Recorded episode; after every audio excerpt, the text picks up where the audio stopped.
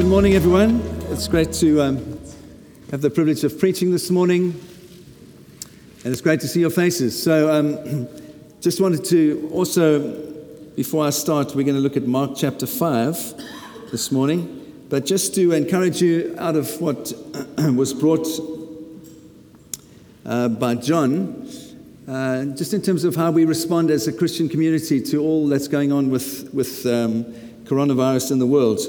Um, I really do want to encourage you not to give into fear and not to shrink back.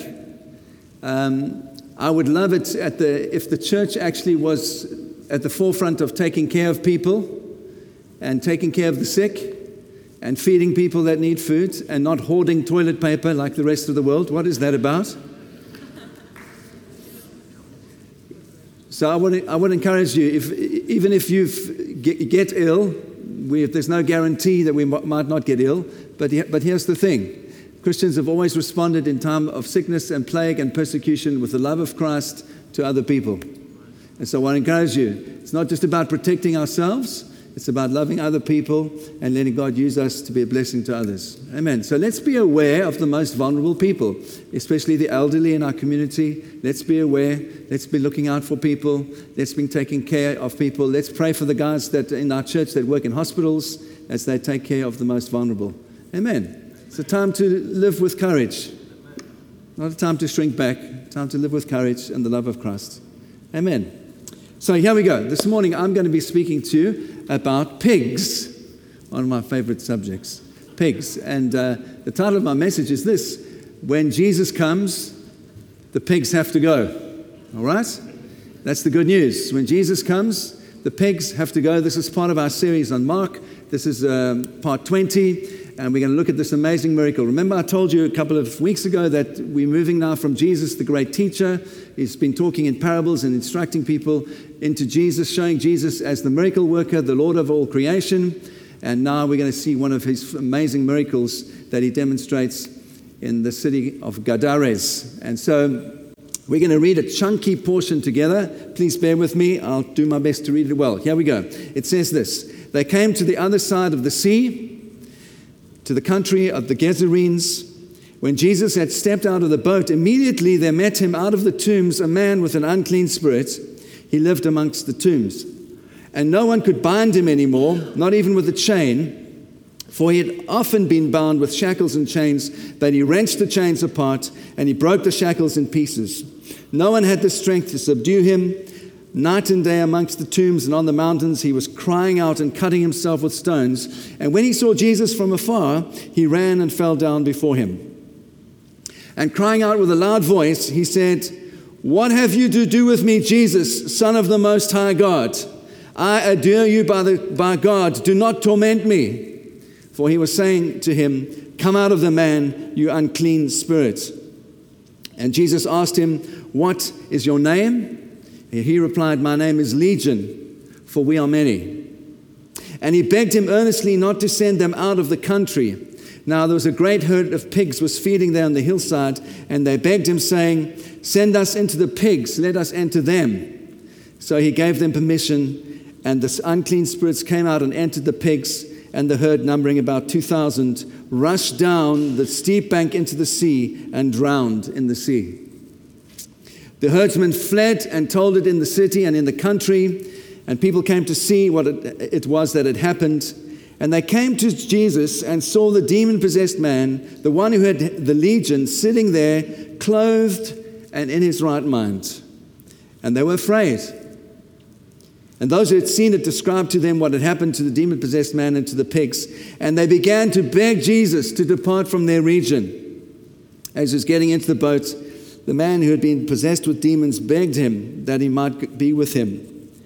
And he did, did not permit him, but said to him, Go home to your friends and tell them how much the Lord has done for you and how he has had mercy on you.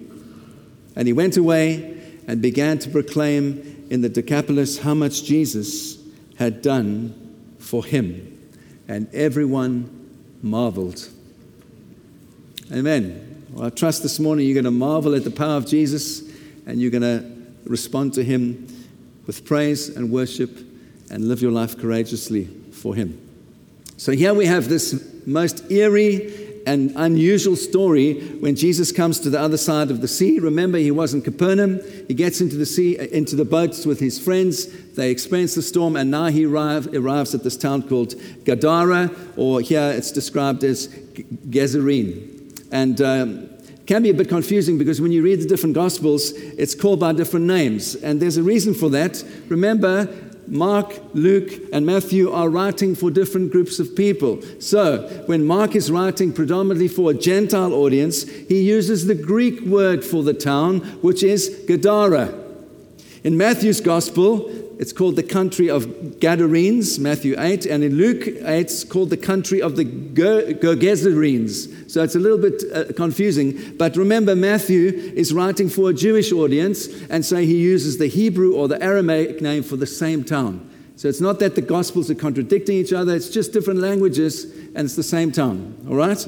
So this town is on the northeastern side of the lake, and he has a couple of things that will give us some context as we look at this amazing miracle about the city of Gadara. First of all, remember, Jesus had left uh, Capernaum, which was a which was a, a, a, harbor town. And here, this is a picture of the modern day Gadara, which was in that day a major harbor town. And harbors are generally part of cities that are thriving commercially. And Gadara was about six miles to the southeast in modern day Jordan from Capernaum.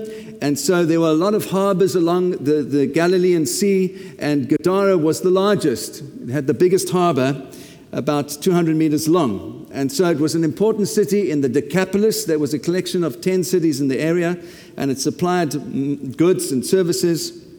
And because it was the largest harbor on the lake, it could contain the largest ships, particularly those that brought grain. And so there have even been coins that have been uh, found with the words Naumachia on it, which uh, feature naval battles and mock naval battles uh, that took place in this harbor to entertain people. So, for more than 250 years after this event, there were co- coins depicting this, the city of Gadara and uh, reflecting back on the kind of city that it was.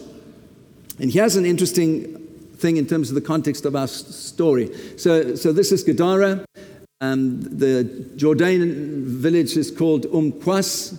Uh, that's what it's called now. But this is really uh, the place that they think this miracle happened. And here's an interesting thing um, archaeologists also tell us that the residents of Gadara in Jesus' day were swine herders. They cultivated pigs. Why did they do that? Well, because for the most part, there was the Roman legion the 10th Roman legion that was in the Gadara area. It was called Legio Decima Fretensis, that's the fancy name for uh, the 10th Roman legion, uh, 10th Roman legion, and they predominantly ate pork, the soldiers. And so, one of the things that the Greeks did in Gadara was they cultivated pigs for the Romans to eat. All right? And uh, here's some pictures. If you go to, um, to the next slides, please. This is um, outside of Gadara, about six miles outside of Gadara. There's this memorial, which um, they, archaeologists now think was not the place, but there was a church that was built here to commemorate this miracle of Jesus in about the third century. And so it's called the Kursi Memorial. It just gives you an idea of the kind of terrain. Uh, initially, they thought it was the site of the miracle, but they no longer think so. They think it's another place. If you go to the next uh, slide, please.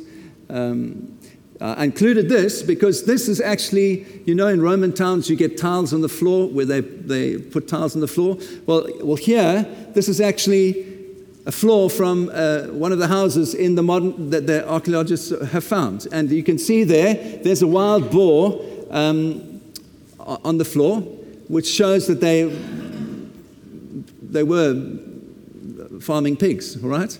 And so this is what they did in that town. And uh, you go to the next picture. This is, uh, I included this as well because we're going to look at this as part of the story. Romans also gave sacrifices to their gods. All right, and this is a picture of a ceremony called the Suovetaurilia, which happened in the ancient times where they sacrificed to the god Mars.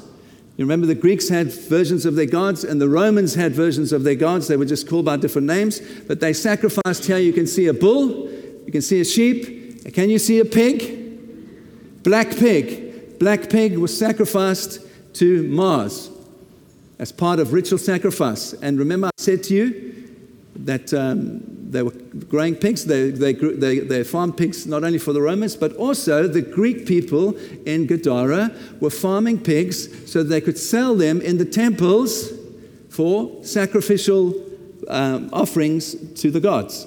And I've included a picture of what kind of pigs they were. Here we go. Next picture, please.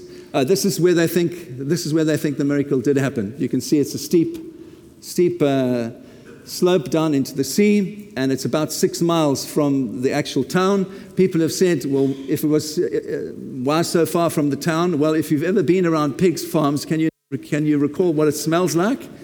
Yeah, exactly. So if you've got 2,000 pigs, you're not going to have them right in your town, all right? You're going to have them outside of the town where you farm them, and then you're going to bring them back into the market. So this is. Um, uh, this is the, one of the slopes that they thought might possibly have been the place of the miracle. And like I said, Greek people, Gentile people, farming the pigs to uh, offer up as sacrifices to the gods. All right, and if you go to the next one, there you see it's these, these kind of pigs.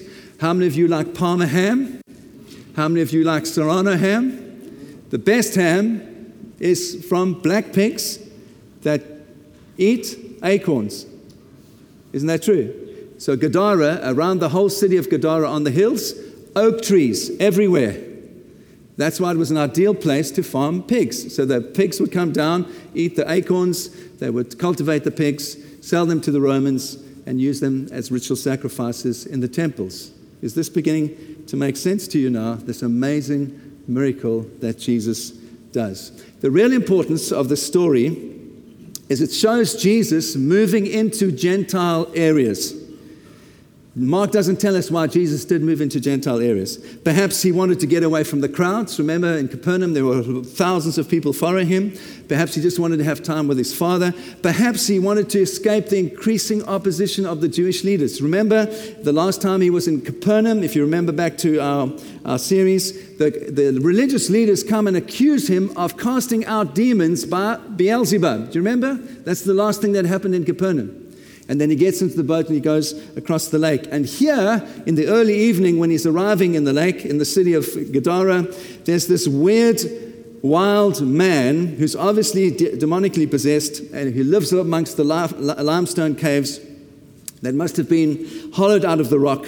And they were used as tombs by people. And the, at the best of times, this must have seemed an eerie place, but as, as night fell, it must have been a grim, grim place for Jesus to arrive. And so it is appropriate that this man is found in the tombs because at that time the people believed that demons lived in lonely places, in wooded areas, in deserted places. They also believed that demons were most active at night. That's why people were fearful when they were traveling of sleeping alone at night in isolated places. And if you went outside without a lantern or a light, you were courting trouble. And so, out of the darkness, this man appears who's demon possessed, he's demonized, he's dangerous. And the scripture highlights how strong he is and how unusually strong he is that no one can, can subdue him. And, and even when they tried to subdue him with chains, he broke the chains. And he shouts and he's out of his mind, literally, and he cuts himself. But here's the amazing thing when he sees Jesus, he immediately recognizes who Jesus is. Do you notice that? He says immediately, he says, you are the Messiah. You're the Son of God. What do you want with me? What do you want with me, Son of the Most High God? And the demons cry out from this man and say, Do not torment us. Do you notice that the man wasn't feeling hopeful when he met Jesus? He cries out, Don't torment me. Now, obviously, Jesus wouldn't torture anyone, but the demons knew that were, were, were um, possessing the man that one day they would be judged and thrown into the everlasting fire. That's what the, the, the Revelation 2010 says. And all over Scripture, whenever there are demons spoken about, the Scripture agrees that demons will be judged and in the age to come, and that they will be bound up and ultimately cast into the, the lake of fire. And so, what is fascinating to me in this story is that the crowds that have been following Jesus around Capernaum, they were drawn by his miracles, they were drawn by his teaching. They still weren't sure who he was. And the disciples that were living with Jesus and had seen the miracles firsthand and had been through the storm with Jesus, they still hadn't made up their mind who Jesus was. In fact, Jesus, remember last week, he rebukes the disciples for their little faith. And here, immediately, this demonized man recognizes instantly who Jesus is. And so then we have this interaction with the man. Jesus prays more than once. Isn't that interesting? We sometimes have to pray more than once. He speaks once to, to the demon, it doesn't seem to respond because he speaks again and then he says, What is your name? And it becomes clear that there are many demons in this man.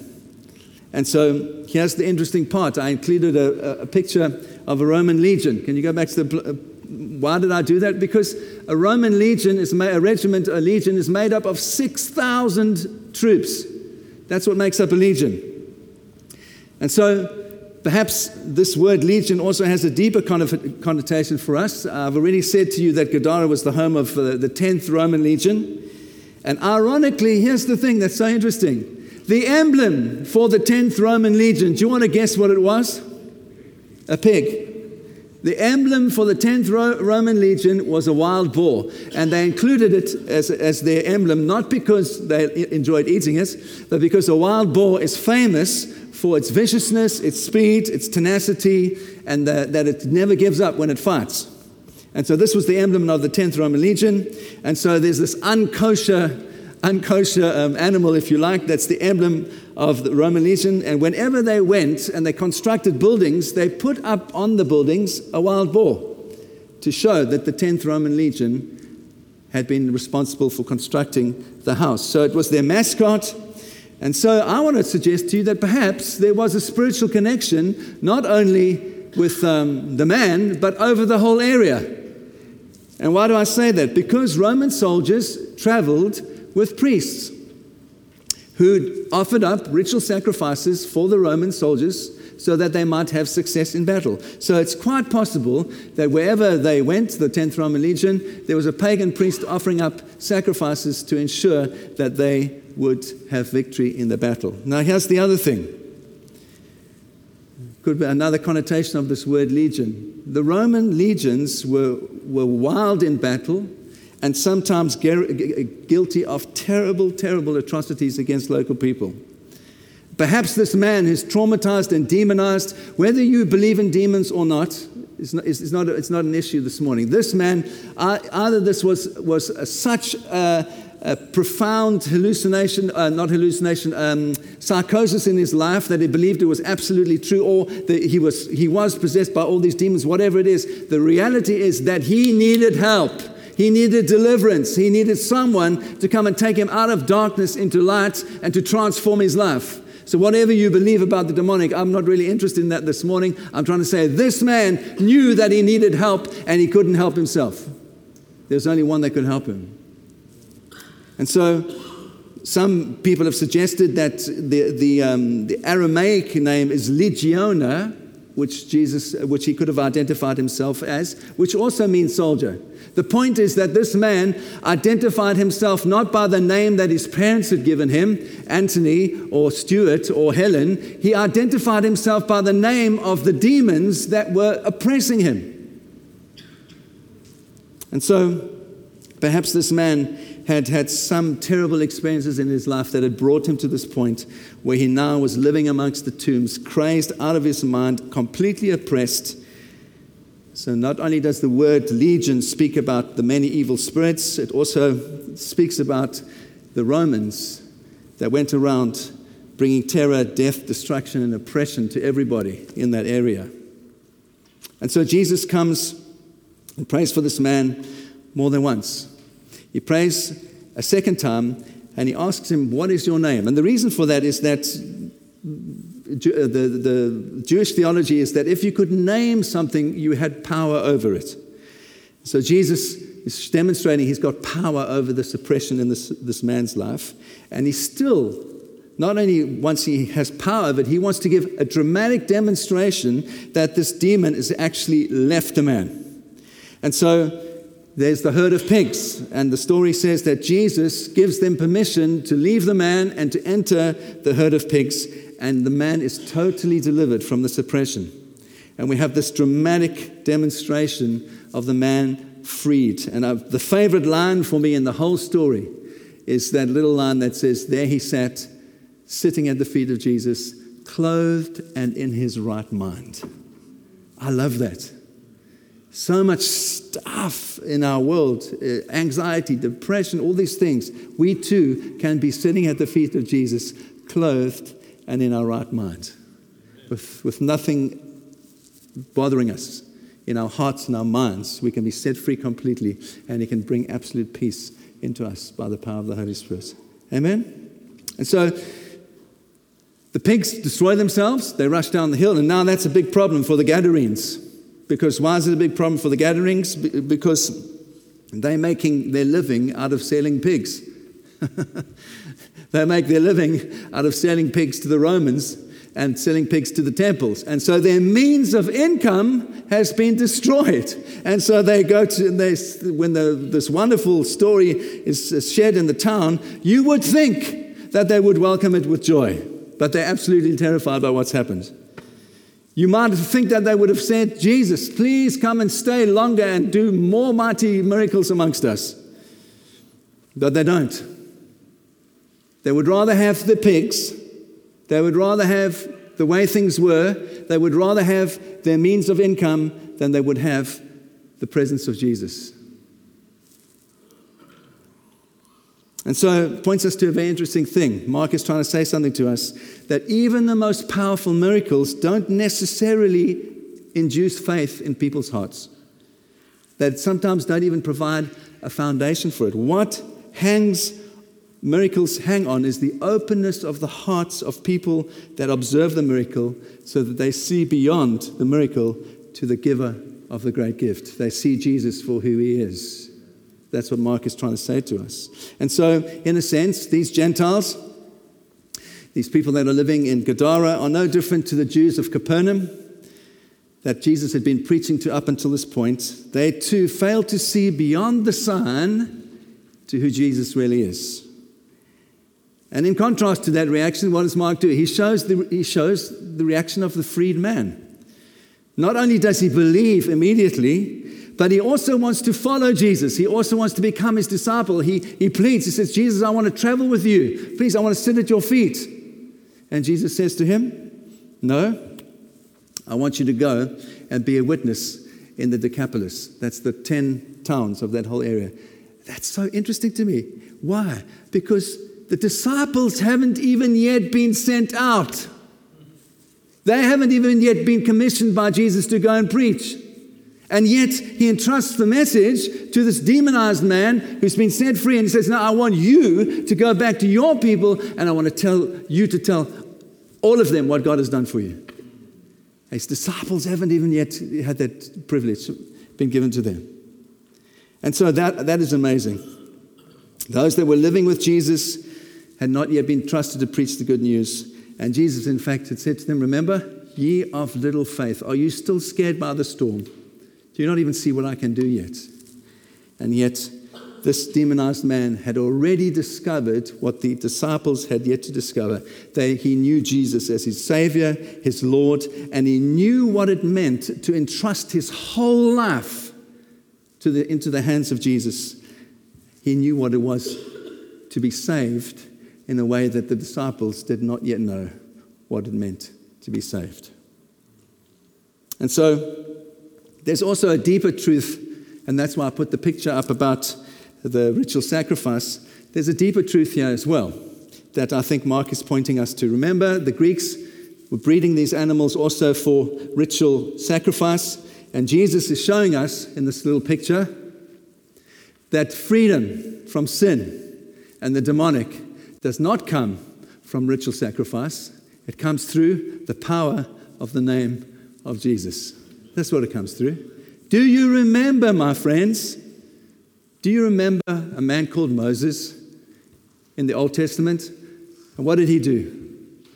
He took on all the gods of Egypt and he showed there's one that is more powerful than all the pagan gods of Egypt. And he did all those amazing demonstrations of the power of God to show the people that there is one who has all power. What is Jesus doing? He's doing exactly the same thing. To all the Greek people, the, the, the, the um, Gentiles in that region, that believed there was power in the god Zeus or Mars.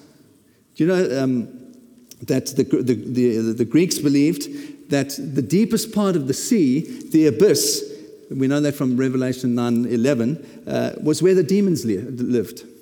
The deepest part of the sea, the abyss, is where demonic powers lived. And so Jesus is demonstrating to these Gentile Greeks not only that his power is superior to their God's power, but he's also sending the demons back to where they belong, to the depths of the sea. And the pigs run down the hill to the depths of the sea where they drown themselves. Do you get it? Jesus is saying, I have power over all these things, and I will send these demons back. Jesus goes down to Tyre and Sidon, and he comes back to the Decapolis, where he gathers 4,000 people and feeds them. Where did the 4,000 people come from? I like to think that the demonized man actually did what Jesus told him to do. And he went to all his friends and his family and everyone he could find in those towns. And he said, Let me tell you about this man, Jesus, and what he's done for me. So when Jesus comes back, he does some more miracles in the Decapolis and he gathers 4,000 people and he feeds them. The demonized man who was set free did what Jesus asked him to do. He went and told everyone about the great thing that Jesus had done for him. And so I've got three little points here to encourage you this morning because this little story is an amazing encouragement and warning to all of us, as it was to the disciples. It's such a great encouragement because it shows us that Jesus is both Lord and God and can conquer and command authority even over a legion of demons. And he could command authority over, the nature, over nature and still the storm. But it's also a warning because the warning is this we all have a choice, just as those people did, to welcome the presence of Jesus into our lives, even if it means that we lose some things. They had a choice either they welcome Jesus into their lives or they lose some things. So there's an abundant blessing that Jesus brings to them. The man they see that's been demonized is there clothed and in his right man, mind, but they prefer the pigs and they, and they ask Jesus to leave. And tragically, that's, they get what they ask for, Jesus leaves. And the point is that their routine of their life had been disturbed and unsettled, and they wanted the source of their disturbance to be removed. They, Jesus didn't want Jesus to disturb them too much. They liked things like they were. So, here are three things for you to think about. When Jesus comes, it's instinctive for people to say, Don't disturb my comfort. Don't disturb my comfort. And that's the cry of the world that we live, isn't it? Jesus is a great teacher, is a great person, great moral person, but don't, I don't want him to disturb my life. I mean, I like the way things are. Don't let Jesus come and disturb my life. On the whole, people like to be left alone, don't they? And so, if someone was to come to you, and if I was to come to you and say, I can give you a world that will be better for the mass of people in general, but it means for a time that your comfort must be disturbed a little bit, um, and you will have to do with a little less yourself so that other people can have more, I guarantee you most of us would say, I much rather just have things the way they are. Thank you very much. And to stir the pot a little bit, you can see this played out in, our, in, our, in the world right now. The, the thing about climate change. You know, on one hand, you have people saying overwhelming evidence of climate change. On the other hand, you have people saying, it's all tosh. Don't worry about it. Just leave the way things are. Just leave it the way it's all going to be fine. We have these things played out in our culture right before our eyes.